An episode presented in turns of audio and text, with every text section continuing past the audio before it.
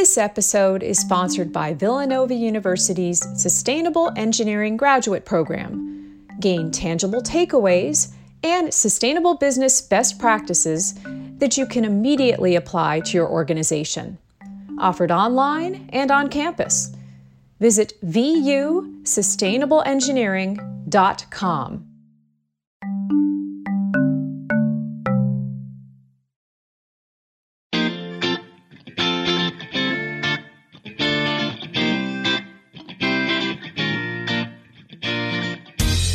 From GreenBiz Group, welcome to this week's edition of 350. I'm Joel McCower, still social distancing here at home in Oakland, California. On this week's edition, a new tool for climate scenario modeling. Inside the Green Recovery Lobby, the wisdom of John Elkington, and the bottom line on diaper recycling. We're giving you the straight poop this week on 350.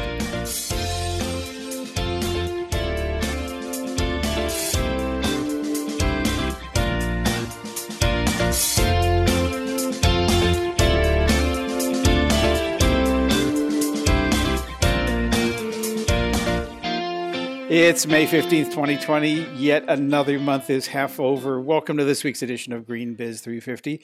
Joining me from her bunker in Midland Park, New Jersey, it's GreenBiz editorial director Heather Clancy. Hello, Heather. Hello, Joel. I can hear you still laughing over your own puns. Sometimes I'm just too clever for my own good. But You are. We are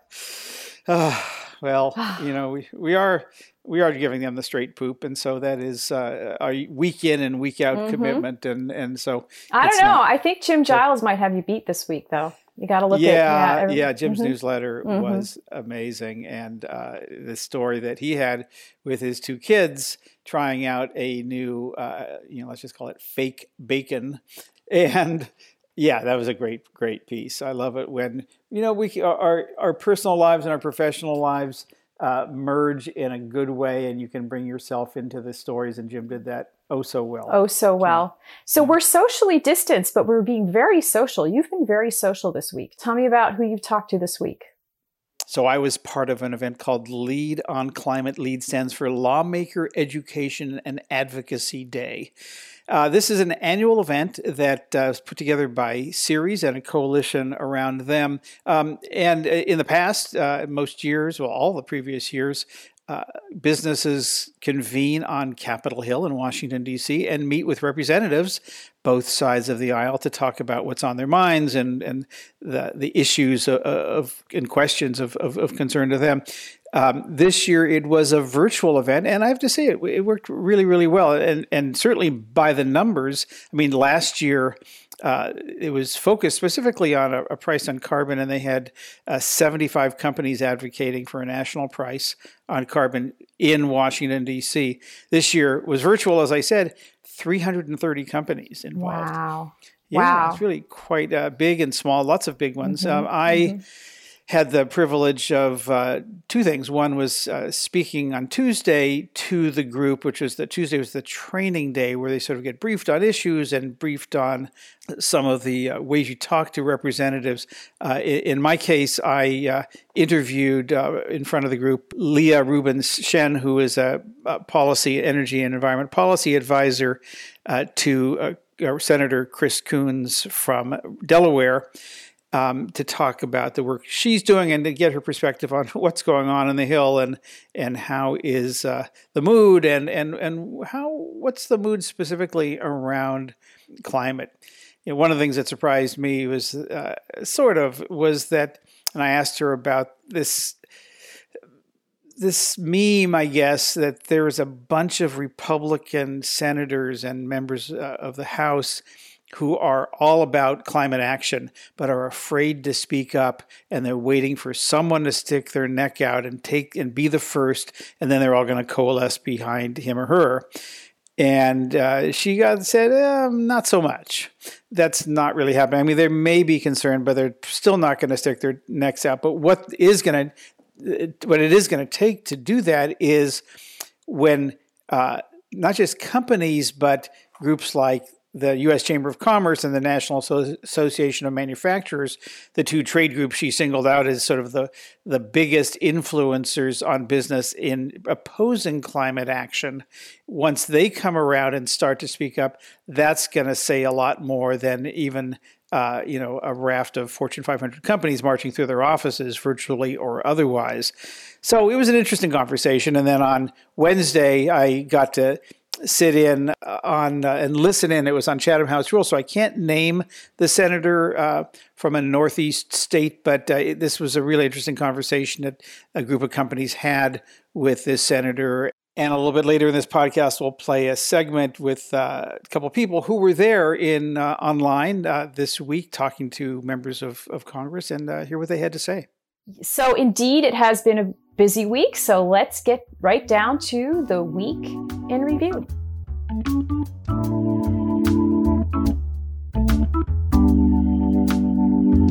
So I'll get us started, Joel, with a piece by Katrina Schum. She is the Sustainability Officer for Lush, and she's specifically in charge of the North American region. And this is a part of a series, actually, that we've been running from some partners of ours, Pixera Global, on the circular economy and what it takes to transition. And it's a fascinating piece about why Lush got into really not packaging its cosmetics in the first place. It was a fascinating story, actually. I didn't know about the fact that basically when these two founders started making the soaps that were the initial product of this company, that they would put them in drain pipes or lunch pails and then just cut the slices up and then hand them in wrapped paper to their customers. And that was sort of their packaging concept. And that has become sort of they're known for that kind of minimalist packaging. And this is a great piece on how they've put together their business model in order to support that. Everything from, of course, soap is one thing, but how do you package a gel? You have to put it in something. So it's a wonderful piece about the vertical integration that's been required in order to pull this off, but also the fact that they think about it as a way of having a different dialogue with their customers. For example, I didn't know this, but there's an app that they use that can point at a product and tell you all the things you'd see on a package. Because, as a packaging engineer, a lot of people would say, oh, we can't get rid of the packaging. It tells our consumers what's on here and we have all these obligations. Well, you can do things differently. So it's a wonder. There's tons of ideas in here. I'm like trying to figure out which ones I should bring up because there's so many good ones. But actually, let me gather my thoughts and ask for your impressions. Well, it's funny because this is so old school in some ways, what they're going back to. I'll tell you how old school it is. My wife's grandfather, who, in the old country, in Eastern Europe, in, I don't know, turn of the century or just thereafter, used to, as a kid or as a young, teenager perhaps, to make money for the family, would buy big, huge 5 or 10 pound chunks of soap and cut it up into small pieces and wrap it in paper and sell it. That was how he made money to help support the family. And so this is a back to the future kind of thing where, this is how we used to package things minimally. Obviously, they're not cutting up big chunks, at least except in a factory. But aside from that, this is the old way of selling things. And so, it just sort of brings up an interesting question of what other old ways of packaging should we be looking at and modeling and going back to, or at least a modern version of those old ways. There's probably more than a few. And I think that's in some ways, whether it's explicit or not, in the case of Lush, that's what they're doing. It is what they're doing. But what's interesting, even, and hey, I don't know how much makeup you use, Joel, but... But I'm using trade secret. I don't use a ton of makeup, but I do. And when you buy cosmetics, they come in these teeny tiny little packages and there's all sorts of plastic and they're wrapped up and there's a lot of stuff involved. And so I love the fact that they buck the trend and they're doing well. They're doing well despite that.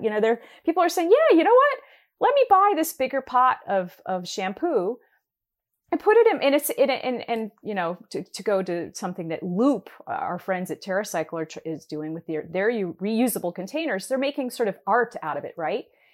They're designing them in a certain way. There's kind of this mystique and sort of a chic to having this thing on the counter. And so they're making it part of their brand and their entire identity.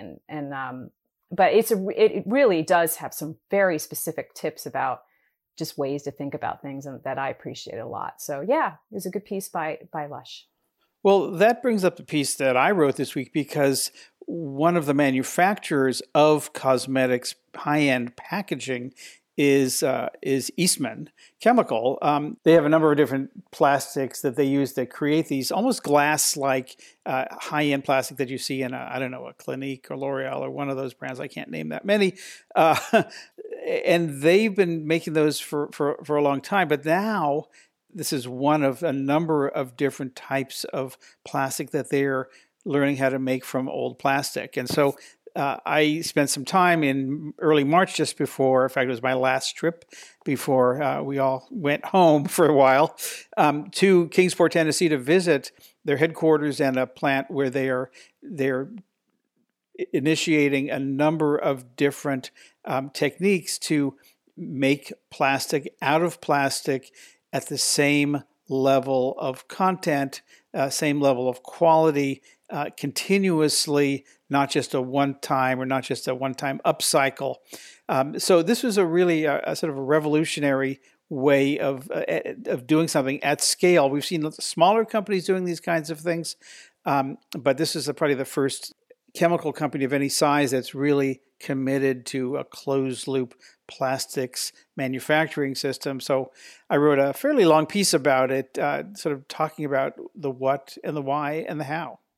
Yeah, and I, of course, being the geek that I am, loved it. I've written a little bit about chemical recycling and to your point about some of the smaller organizations dabbling in it. But I think what impresses me is this, obviously, this is a company that needs to do something about it, or if the alternatives arise and they don't do anything about it, they won't be around. So it makes all sorts of sense to me that they would be trying to transition their business in this way. And it is a really complicated process. I never realized just the nature of what it takes and how, well, I knew about the mixed plastic thing, right? Because that's the big bugaboo of mechanical recycling systems and the fact that things are not pure. But they're working on that problem, which really impresses me. And I'm actually surprised I haven't heard them talk more about it. I mean, maybe this is part of their coming out party, if you will. I got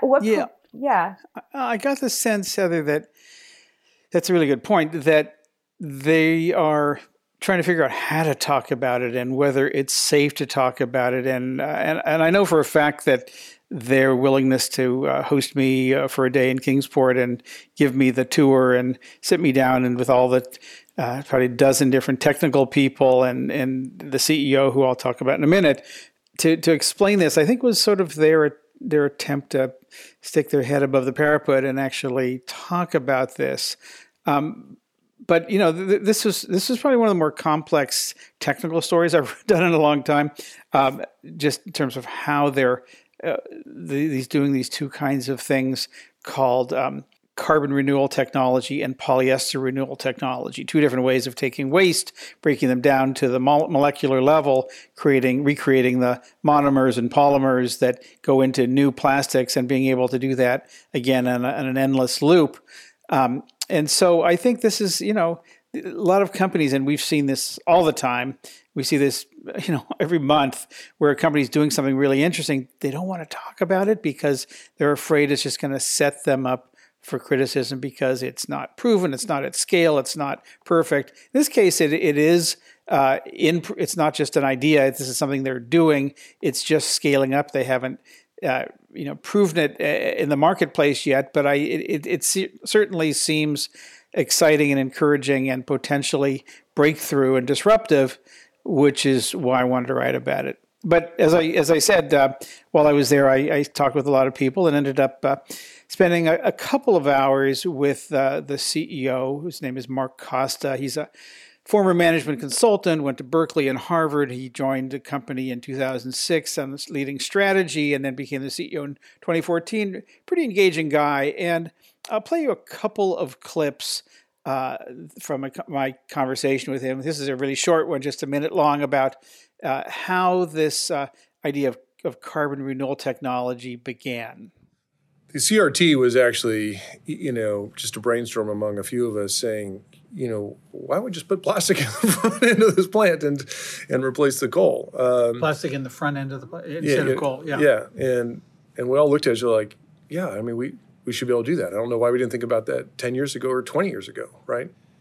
I wish I could tell you there was some sort of magical moment, but it was literally sort of a brainstorming conversation where it came out of it. And then our CTO chased it down, and within 8 months we had validated that we could do it, and we were commercial, in the fourth quarter of last year, which is really fast in chemical land. So part of what we're excited about here, and why I personally got very excited about it, was we have an opportunity to prove it's possible. Right, there's a lot of negative commentary out there on chemical recycling saying it can't be done, it's in the lab, it's not scalable, it's not economic, all this kind of stuff. And there's a certain part of the community who just doesn't want it to succeed because their goal is to keep fossil fuel in the ground, as if going to aluminum glass is better, which is going to use more fossil fuels.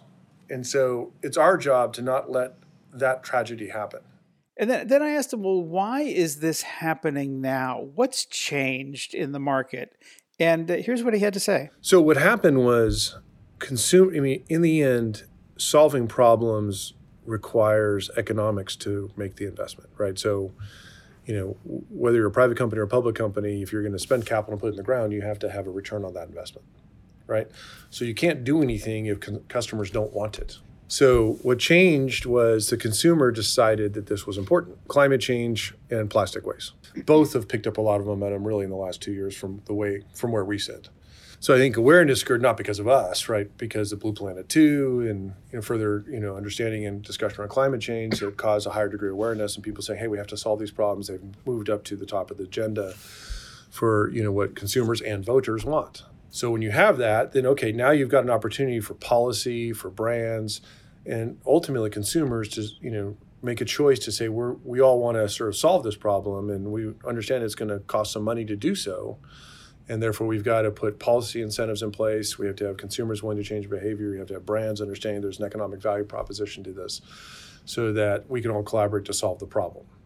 That has not existed. To some degree, it's still up for debate, on the willingness to pay front, right? So the brand's position is, oh yeah, we want everything environmentally sensitive, recycled content, everything, but we're not going to pay an extra cent for it. Well, how would you like the infrastructure to get built? I mean, where do you think the money's going to come from? Consumers are all that different. I mean, you can go to Paris, they signed the Paris Climate Accord, yet people are protesting a gas tax every weekend, literally setting Paris on fire. So the consumers want the problem solved, but no one wants to pay for it. And until we cross that Rubicon, this is all going to be a problem. And what people sort of don't seem to understand is, back to carbon efficiency and economic efficiency, let's say you ban single-use plastic. Well, two things are going to happen. One is you're going to make the environment worse off because the carbon footprint of the available alternate materials is worse. Glass, aluminum, steel, even paper, is worse, on a carbon footprint, including water, but even just on a carbon footprint basis is worse. So, no one seems to be having that conversation, but that's just the inconvenient truth, that this material, especially if recycled, right, in other words, not left in the environment, is far better than glass, aluminum, and steel or paper. If recycled. Yeah, but even before recycling, it's better. So at current recycling rates, we've done the analysis, polyester is better than glass and aluminum in a bottle. If you get to better recycling rates, we get it even better. But even today, at our low recycling rates, we're still better than aluminum.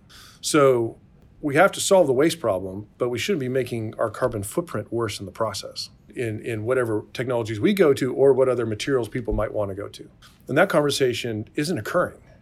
It's just, let's get out of this, and I assume something better will come along. So what do you think it'll take for them to scale this? Well, customers, for one. I mean, a lot of what they're doing are creating plastics that replace the plastics that they already are making, except that these are now a little bit more sustainably produced. So, for example, there's a fiber called Naia, N-A-I-A, that they've been selling for a number of years, and it's used in high-end fashion apparel things. It's made from sustainably managed pine and eucalyptus plantations. In other words, it's cellulose-based, and it's also made with syngas that's produced from fossil fuels. So now they're creating Naia Renew, which is eliminating those fossil fuels and creating those same syngas, synthetic gases, from used plastics through a process called reforming. They're breaking down the plastics into the gases that they can then use in manufacturing. So what's interesting about that is they have potentially a virtuous cycle where they can take no longer wearable garments and depolymerize them if they're polyester, depolymerize them and back to the molecular level to make the yarns for new fabrics, new textiles, and new garments. So they need to have, to your question, Heather, they need to have customers asking for this stuff and liking it, obviously, and realizing that there's a sustainability story that they get to tell. And so, we'll see. The same with the plastic in your Nalgene and Camelback water bottles that's made from Tritan, which is one of their products. Will that be made from... Again, the non-renewable parts of that be made from waste plastic or the gases they're from? We'll see, but this is a process where the market needs to take over. Obviously, Eastman needs to sell it well. Right. So I think we'll stick with science for our third story, and I'm going to take us there if you don't mind, Joel. Yeah, please do. Okay. So I love this piece from our friends at McKinsey Global Institute. It's called A Bio-Revolution to Heal the Natural World. And it's an essay about a new report that they've released on different bio applications, biotechnologies. And it's not just about alternative proteins in the lab. There are so many different applications that they write about in this report. They could have an effect of $4 trillion a year, an impact over the next 10 to 20 years. And so as I was reading this, I thought, yeah, sure, cool. As I initially started, more shrimp in the lab and meat in the lab, but there's so many cool applications that they mention. For example, to go back to cosmetics, which we've been talking a lot about in this episode, there's a cosmetics company making skincare products using moisturizing oil squalene made from genetically engineered yeast instead of sharks. So there's a wonderful applications. That one, biomaterials for films like used in a display, coatings and so forth. Nylons are already being made from genetically engineered yeast instead of petrochemicals. So some great alternatives. So it kind of relates to the story we're just talking about, but so many possibilities. Yeah, and I have to brag a little bit here because in the State of Green Business 2018, so almost 2.5 years ago, I wrote a piece about synthetic biology, and we were looking at trends that are going to happen in the next couple of years. So 2.5 years ago, talking about this exact trend, synthetic biology is really the mashup of biology and engineering, and so all of its different applications in terms of how we power and feed our world, how we design and create the materials we use to make things, and its opportunity to revolutionize agriculture, energy production, water filtration, and a bunch of different resource-intensive industrial processes, not to mention solving the food shortages or some of the, how do we, the whole meatless meat and milk without cows, eggs without chickens, and, hamburgers without cows and all that kind of thing. And so this is something that's been in the works for a while. I always like it when we can identify these trends a year or two ahead of when they start to become better known.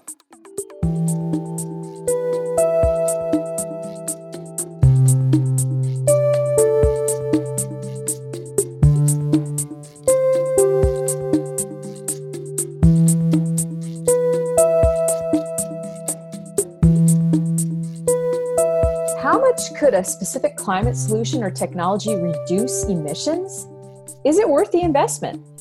Boston-based climate tech investor Clean Energy Ventures requires the entrepreneurs in its portfolio to embrace that metric. It even developed a methodology to help them do so. Joining me to talk about the difficult but critically important task of climate impact measurement is David Miller, co-founder and managing director at Clean Energy Ventures. David, welcome to GreenBiz 350. Great to be here. So you've spent a lot of time thinking about the management and public policy initiatives required for the success of new clean energy ventures. Your MIT doctorate dissertation is even about this topic. So first, the really obvious question, why is climate impact measurement so important? Well, it's hard to do something about what you can't even measure. Climate change is an existential threat to humanity, and a lot of folks say that, maybe not even thinking about the ramifications of that. If it's an existential threat, I mean, this is something that could end human society. And we're seeing now what happens when you don't take steps to mitigate future challenges. We're seeing that all too clearly with the crisis we're in today. So if this is a threat that could end human society, we better be doing something to mitigate that threat. And the only way we can effectively mitigate the threat is to be able to measure the impact of the steps that we're taking. So now you work with startups, of course, and as you decide what you're going to add to the portfolio, this is an exercise that your team does and actually has your entrepreneurs do. How could more mature companies benefit from this philosophy?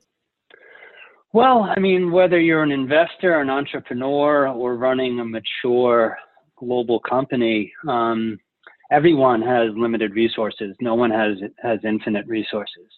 And we need to put those resources towards what we believe will have the most positive impact.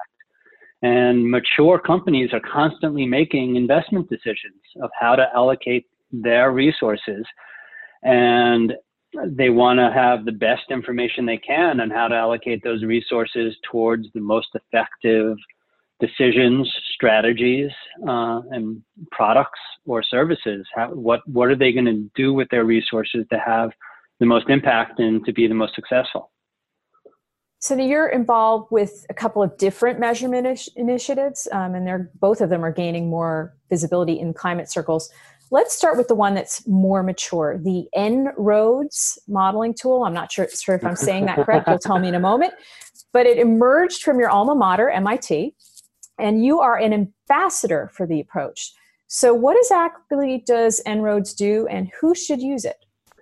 So En-ROADS, that's correct as far as I know. And what it is it's a global policy simulation model that provides anyone, it's publicly available and accessible, with the ability to explore for themselves the consequences of how changes in energy, economic, and public policy could affect greenhouse gas emissions and therefore climate and global temperatures, with the goal of improving understanding.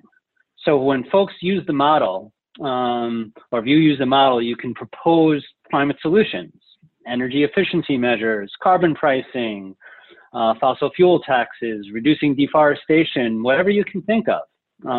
There's lots of different levers in the model. And as soon as you move one of those levers, the approaches are tested using a compilation of pretty much the best scientific knowledge that we have today. It runs tens of thousands of equations in an instant every time you change an assumption. And it will tell you what the ramifications of your assumptions are. And one thing that's really impressive is you can actually set the model back in time. So you can run the model like it's 1850 or 1900 or 1980. And you can put in the parameters that were true at that time, and have it predict what will happen in as far as emissions and global temperature in its future. So from 1850 forward or from 1900 forward. And the model actually generates what happened in the real world. It generates what happened to emissions. It generates what happened to global temperatures. And so what the results of those equations, the results of the knowledge in the model is completely consistent with how the world has worked up to this date. And though nothing can be 100% predictive of the future, it's certainly as validated as it can be for giving us insights of what might happen in the future based on assumptions we're making today. I'm curious, how often would someone run one of these simulations? Like, is this something I would do like repeatedly or once, like one and done? Well, I mean, so think about the simulation as something that doesn't necessarily give you a black and white answer or make a specific prediction. What the model is used for is to improve your understanding of the impact of different assumptions. And so I think at an organizational level or even a societal level, the more folks who can be exposed to this model, the more folks who can be exposed through workshops or simulations or perhaps even playing it themselves, the more folks who are developing a better understanding. So at an organizational level, I would say the more that it proliferates across the organization, across any folks who need to make decisions at a societal level, across policymakers, the smarter that organization or that society can become. And at an individual level, I think the more time you spend with it, the better understanding that you develop of the impact of policies and decisions that are made today on what the world will be like tomorrow. Is it typically sustainability professionals that are using this tool, or what's the sort of range of interest look like? Well, I think it goes much further than sustainability professionals because, you know, especially when we're talking about policy decisions, it's the policymakers who need to understand this. And perhaps at an even more important level, the voters who are voting for those policymakers need to understand this. And at a company level, I think the CEO needs to understand this because these impact the most important decisions that company is going to make. So, I mean, certainly sustainability professionals should, but I think it goes far beyond it being in a specific bucket like this because it impacts all levels of decisions. Is this the tool that you encourage your startups to use, or is it a different one that they're using on behalf of Clean Energy Ventures? In the context of our startups, we get to a much more granular level of wanting to understand what impact they are going to have themselves and understanding the impact of the technology or service that they're developing. How is that technology or service going to reduce emissions? And then how much are they going to be able to scale that in order to have a global impact? So I understand you are also working closely with the CRANE initiative, which is helping put together a way of measuring climate impact on behalf of investors. So tell me more about that project. What is the mission?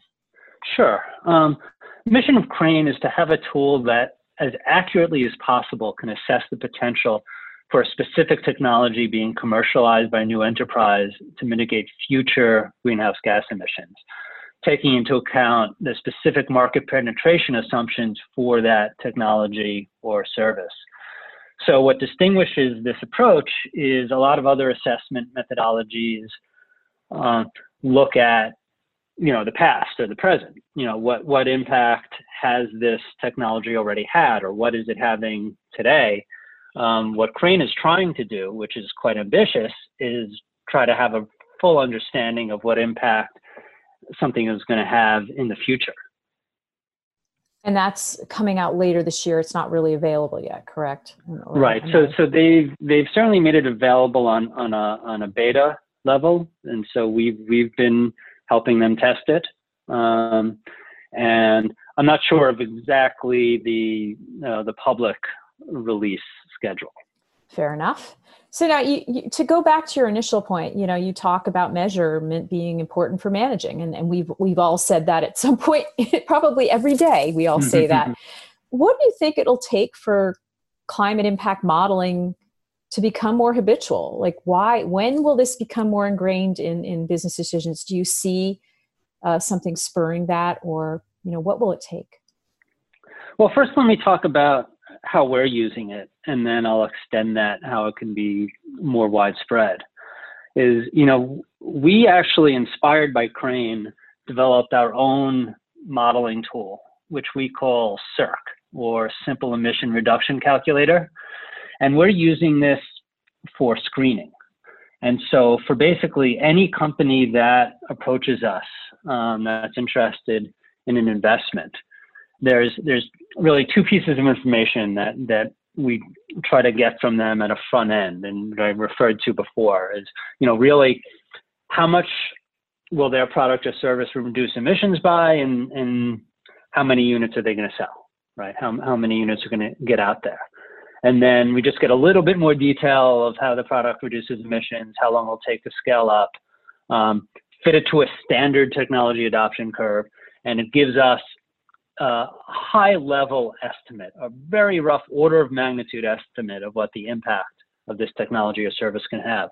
And that's a really, really useful information to have at a screening level, because, you know, it allows us to focus on what are the most impactful potential technologies or services. It enables entrepreneurs themselves to test their assumptions about how impactful what they're doing might be, and sometimes actually to modify their approach to become more impactful. And I mean, getting to the broader question of how does this become more habitual, widespread, is we've actually had a number of other investors ask us about this as a screening tool.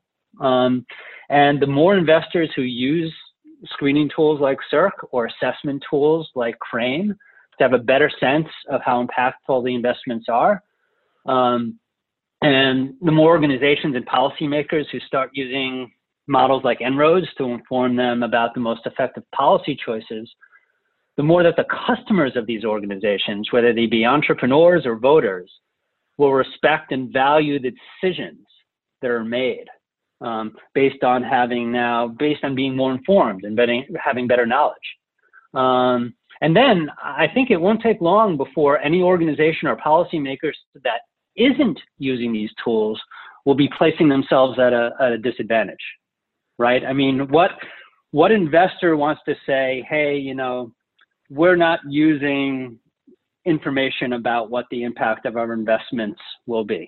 You know, we're not interested in that. Or what policymaker would want to say, hey, we're not interested in what impact over the long term our policy decisions are going to have. And so I think that there's, you know, these types of tools really have the opportunity to become quite widespread, you know, given their ability to improve the decisions that are being made at both the investment level and at the broad policy level. Well, thank you, David, for your insight. My pleasure. You just heard from David Miller, co-founder and managing director at Clean Energy Ventures.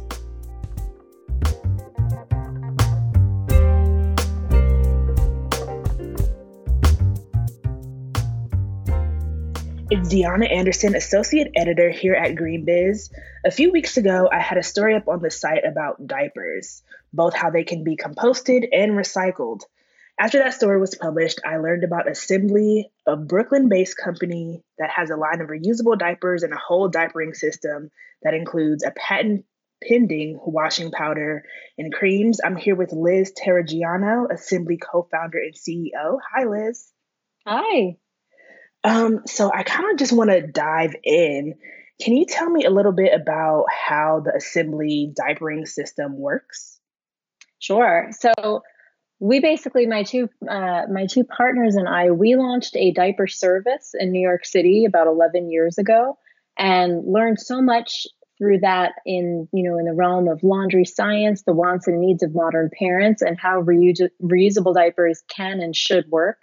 And so Assembly was born from all of that knowledge that we acquired over the past decade. And what it is essentially is the complete system, everything a parent would need to diaper sustainably from birth through potty training. So we have organic cotton diapers, we have diaper covers and storage bags that are made from post-consumer plastic, we have skincare, that is both nourishing and healing to baby skin, but also safe to use on diapers that are going to be washed and reused. And then we have our patent pending laundry line. We have a washing powder and we have agitator balls to help get all of these items clean so that you can continue to reuse them. Can you tell me a bit about like the process of developing this whole system?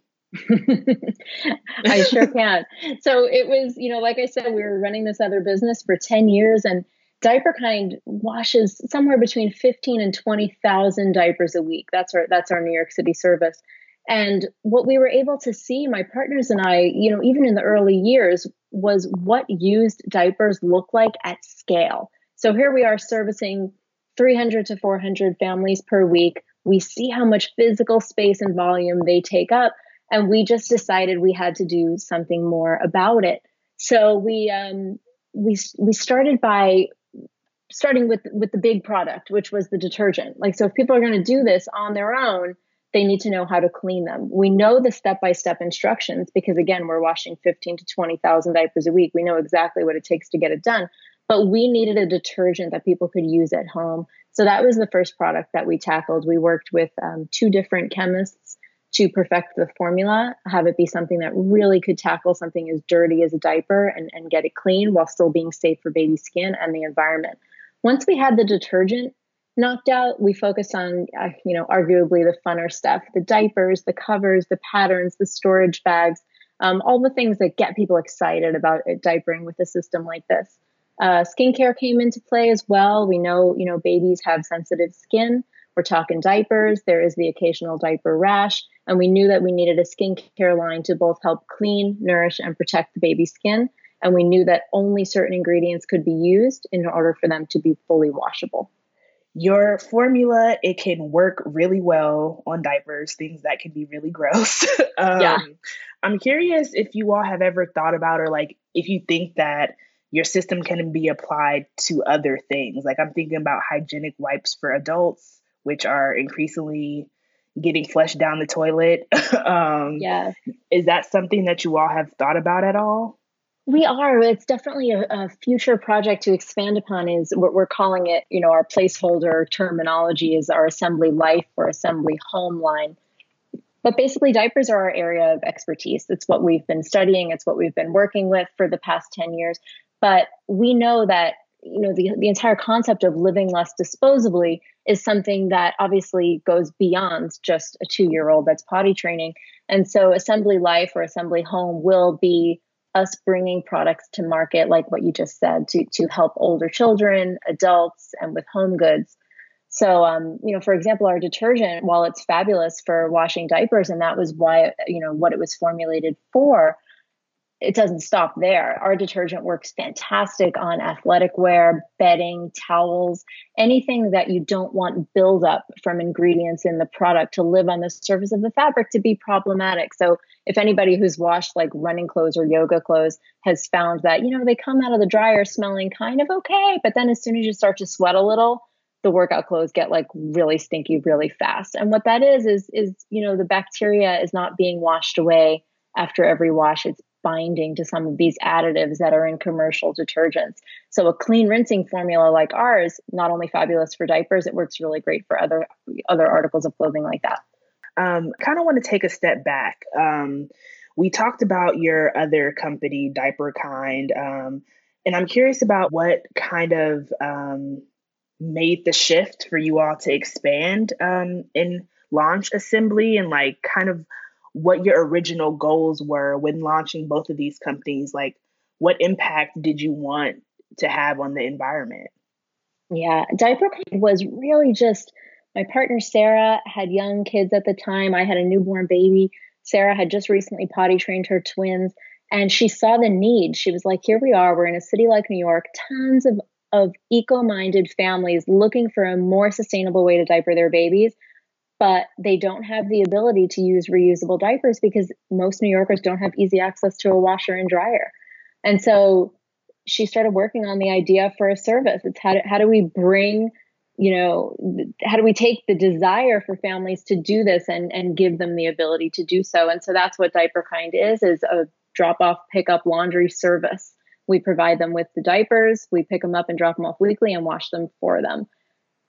as we were growing DiaperKind, we realized that, you know, it's limited by the geographic boundaries of our delivery zone, which thereby limited our reach. So as opposed, you know, and once you start to study areas outside of New York City, people do have easy access to a washer and dryer. Most people have one in their home, building, basement. So the need for a service was not as prominent in areas outside of New York. And for us to really have, you know, work to solve the disposable diaper problem, we knew we needed to reach as many new parents as possible. So Assembly was our way of doing that. It was sort of taking all of the acquired knowledge that we've gotten from DiaperKind and putting it into a system that people could do on their own at home, which then allowed us to, you know, serve people globally. It doesn't have to be restricted by the delivery zone. So you launched Assembly in 2019. I'm curious about what the growth has been like in the time since you've been online. And then also, like, how has the business changed since the COVID-19 pandemic started? I feel like there was probably some changes there. It sure was, but it's interesting because the COVID-19 changes were almost like that was our growth. Like we launched Assembly soft launch last fall. And we really just made the announcement to our DiaperKind community, our friends and family. We didn't put any paid media out there, no PR. And we just sort of gave it a couple of months to see what would happen as we tested our supply chain and our distribution center. And we just started putting money behind paid social media late February, and then shelter in New York hit in mid-March. So we had about 3 weeks of, you know, entering into hard launch before the pandemic really rocked us all. So our growth was during that time, and we saw a rise in revenue of about 300% in the first 2 weeks of sheltering in. People were quickly realizing that sourcing disposable diapers was as difficult as sourcing things like toilet paper and bags of rice. And they were starting to turn to reusable options and taking matters into their own hands. You know, babies go through so many diapers a week. We're talking 60 to 80 diapers, depending on their age. So when you're stocking up on goods to prevent yourself from having to go out to the store, or you're dealing with supply chain issues from Amazon and Target because they just don't have enough disposable diapers on the shelf for the way people are buying them and hoarding them. So they started, you know, young parents returning to reusable options, and Assembly definitely saw that growth. And then that has continued. And then we did our big Earth Day sale at the end of April and really got a lot of, you know, positive growth from there as well. So it sounds like you all have had a good start despite us going through a pandemic right now. My last question, I just want to know for GreenBiz 350 listeners or folks who are interested in maybe starting some type of company where the products are reusable and kind of diverting waste from the landfill. Do you have any advice for people who are trying to start businesses like this? I do. I think just my personal philosophy is if you want to reduce your impact, you have to reduce your consumption.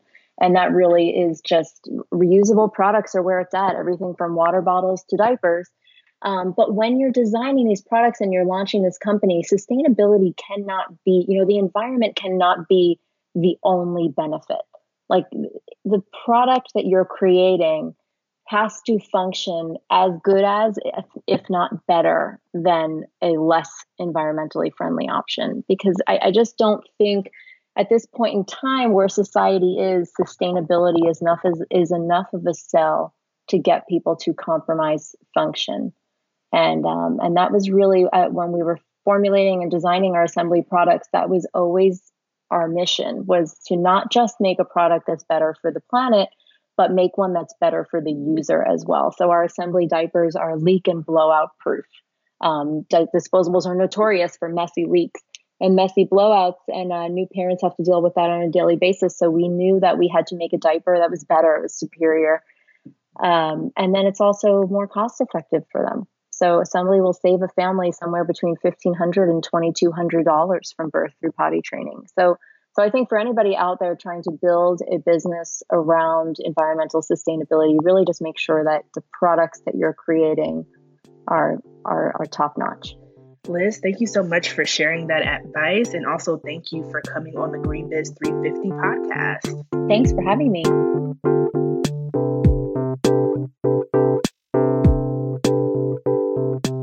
This week, more than 330 businesses descended on Capitol Hill, virtually, of course, for LEAD on Climate 2020, part of an annual Lawmaker Education and Advocacy Day for Climate Action. Among the participating companies were Capital One, DSM North America, Dow, Eileen Fisher, General Mills, Mars, Microsoft, Nike, Salesforce, and Visa. Joining me now to talk about it are Anne Kelly, Vice President, Government Relations at Ceres, the event's organizer, and Meg Villarreal, Manager of Policy and Public Affairs at Nestle, one of the event's participants. Welcome to you both. Thank you for having us. Thank you, Joel. And let's start with you. Talk a little bit about the story behind this event. When did it start? Why are you doing it? Who's behind it?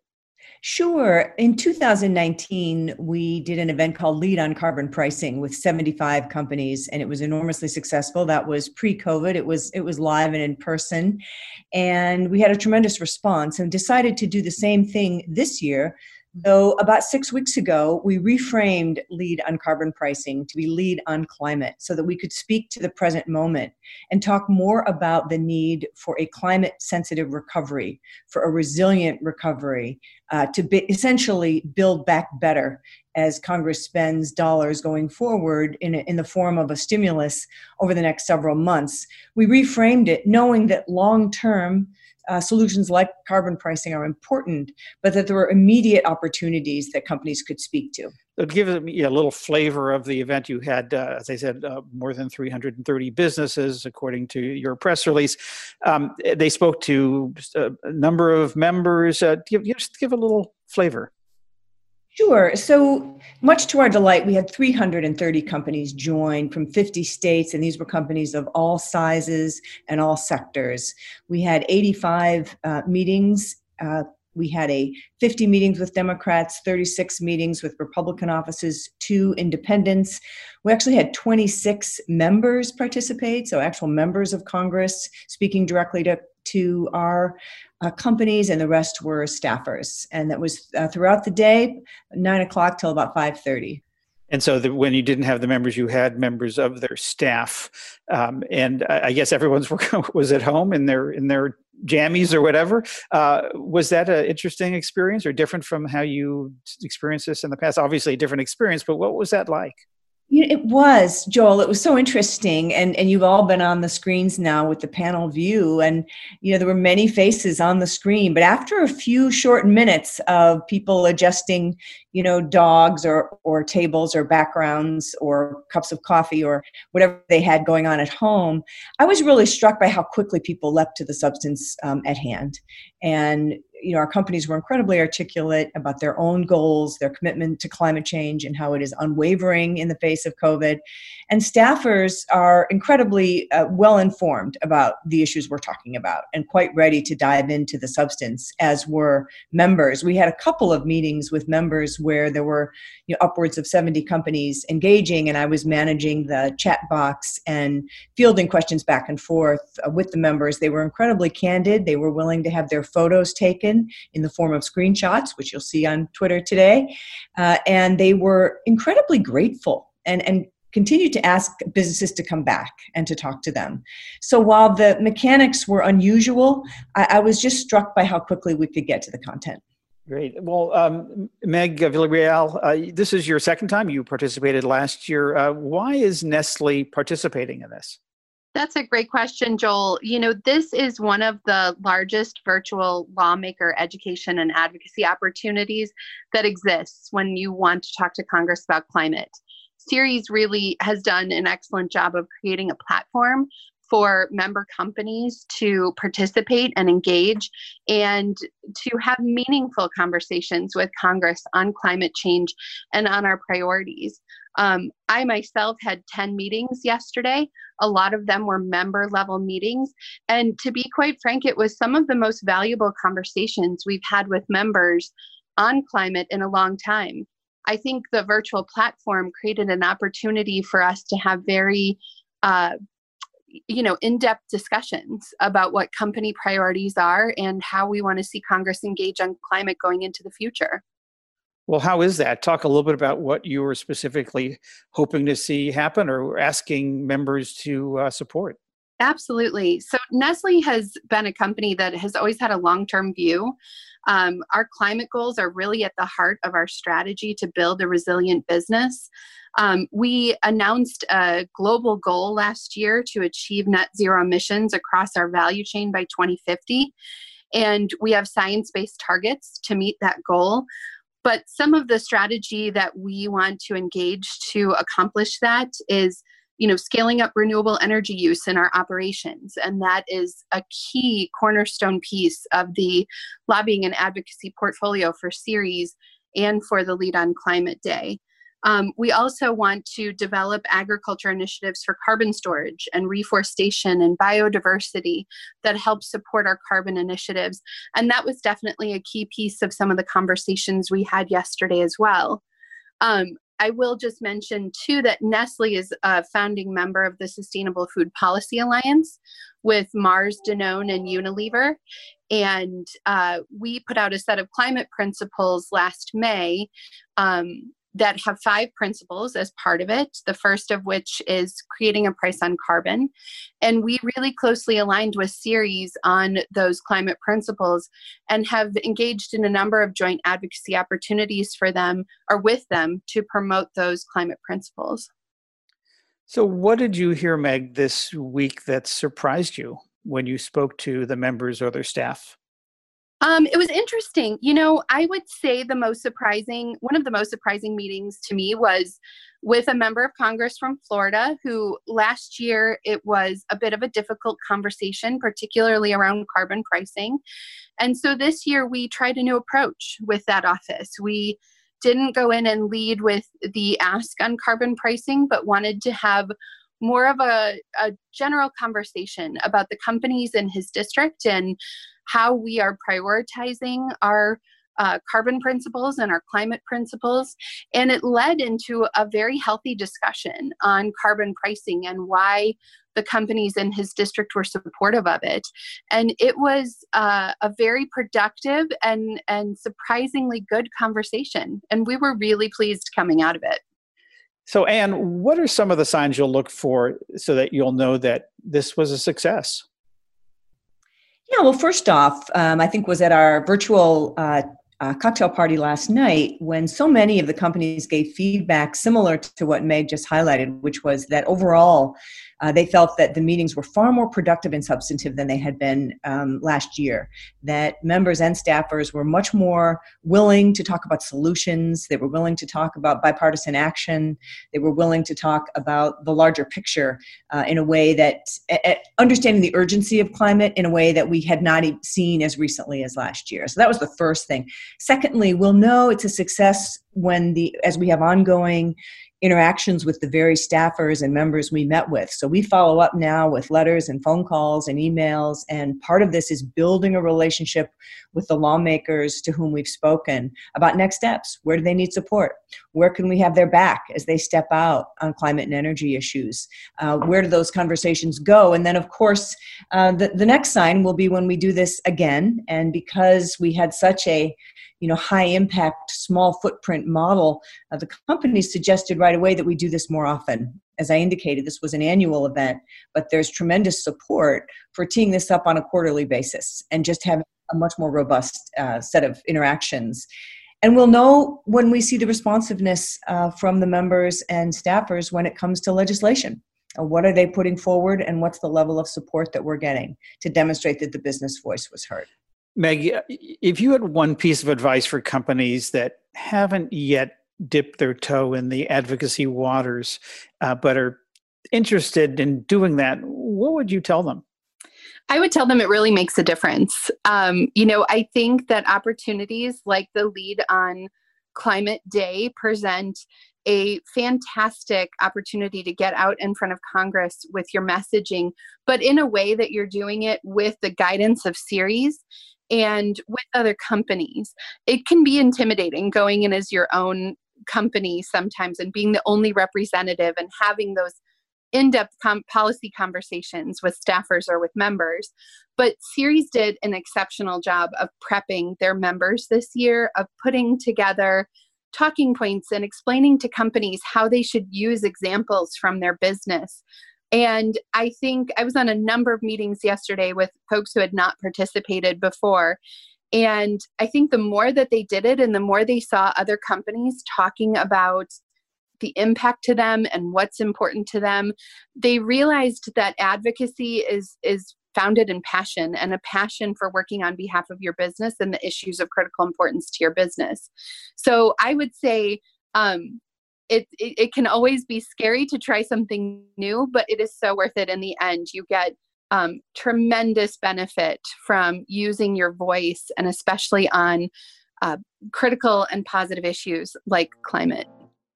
Well, I love your passion on all this, and of course from Anne. So thank you for that. Anne Kelly is Vice President Government Relations at Ceres, and Meg Villarreal is Manager of Policy and Public Affairs at Nestle. Thanks to you both. Thank you, Joel.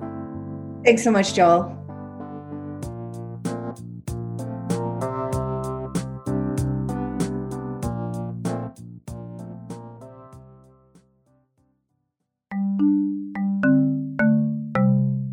This episode is sponsored by Villanova University's Sustainable Engineering Graduate Program. Gain tangible takeaways and sustainable business best practices that you can immediately apply to your organization.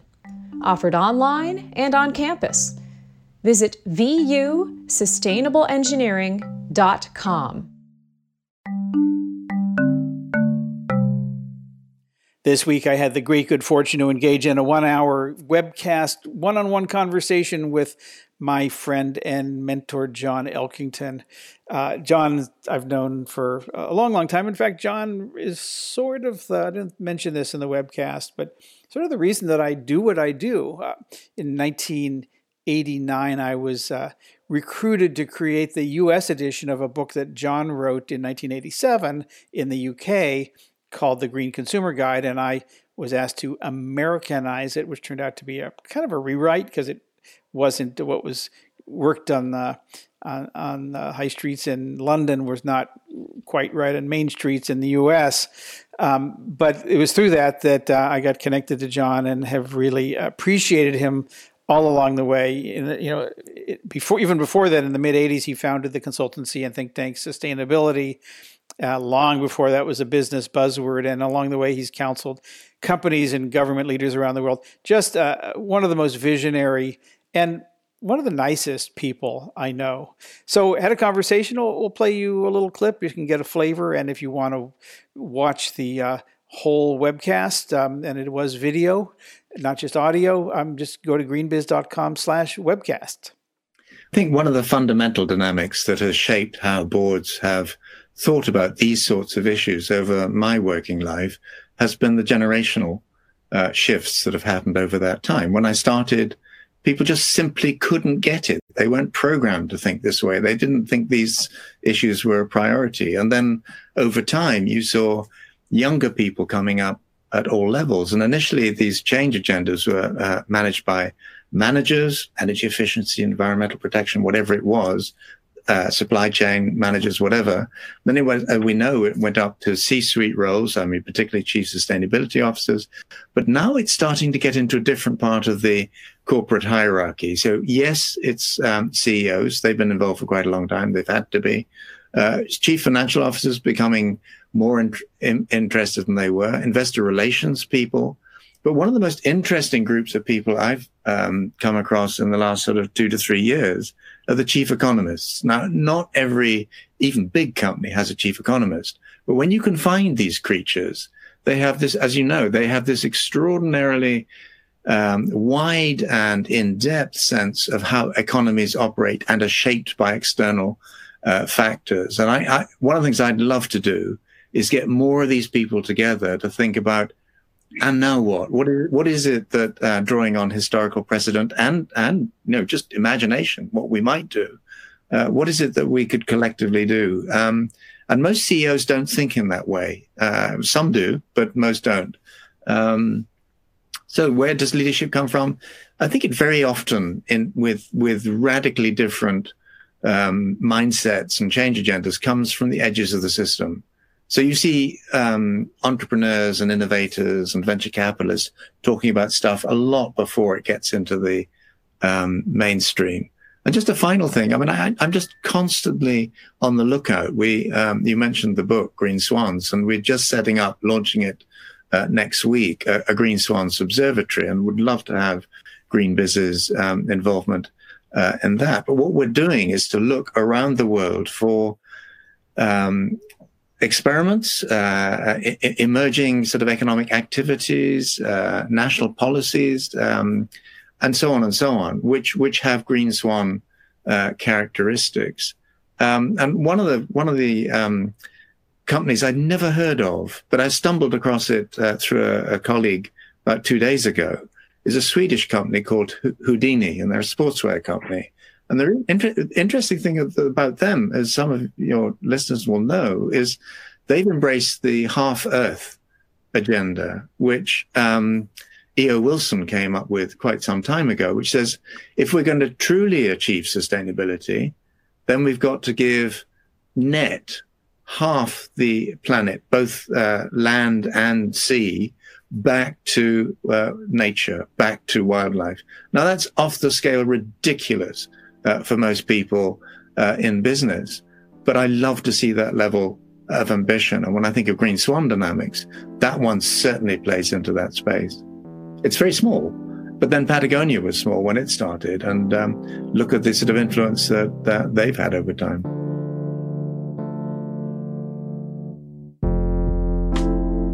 Before I let you go, there's a terrific event you should know about. Next Tuesday, May 19th, we'll be presenting Circularity 20 Digital, a virtual event, as you can imagine. At this free half-day event, you can learn about the role sustainability professionals play in accelerating the circular economy. We're going to have keynote conversations and panel discussions, including two hosted by your faithful podcast co-hosts, Heather and me. Go to greenbiz.com/events. to learn more and to sign up. And that's our 350 podcast for this week. You can go to greenbiz.com/350 to find out more about the organizations, stories, and events we mentioned this week. While you're there, check out our free e-newsletters. We publish 6 a week. Go to greenbiz.com/newsletters and learn about them and sign up. And as always, we love to hear from you. You can email us at 350@greenbiz.com. Heather and I will be back next week with another edition of GreenBiz 350. Until next time, from all of us here at GreenBiz Group, I'm Joel McCower. Stay home and stay safe. And as always, thanks so much for tuning in.